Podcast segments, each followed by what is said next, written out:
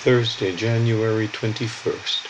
He is the head of the body, the assembly, who is the beginning, firstborn from among the dead, that he might have the first place in all things. Colossians 1:18. Christ the head of the body.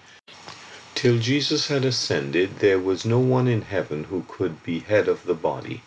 When man in the person of the Son went through death into the glory of God, he was set at God's right hand in the heavenlies, above every principality and authority and power and dominion, and every name named, not only in this age but also in that to come.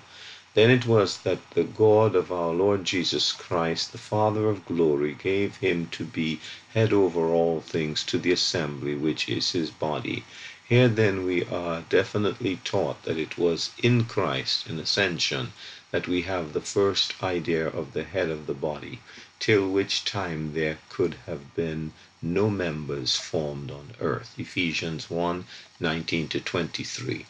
Nor in point of fact could the body be formed till the coming of the Holy Spirit, which the ascended one received from the Father and shed forth because we are told that it is in the power of one Spirit we have all been baptized into one body. 1 Corinthians 12 13.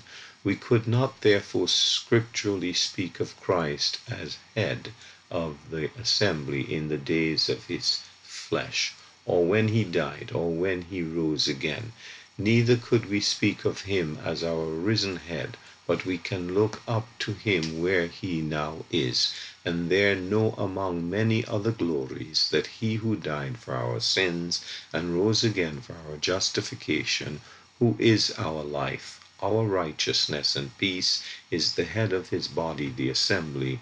For such grace we cannot but praise God. H. H. Snell. Ascended now in glory bright, life giving head thou art nor life, nor death, nor depth, nor height, thy saints and thee can part. J. G. Deck.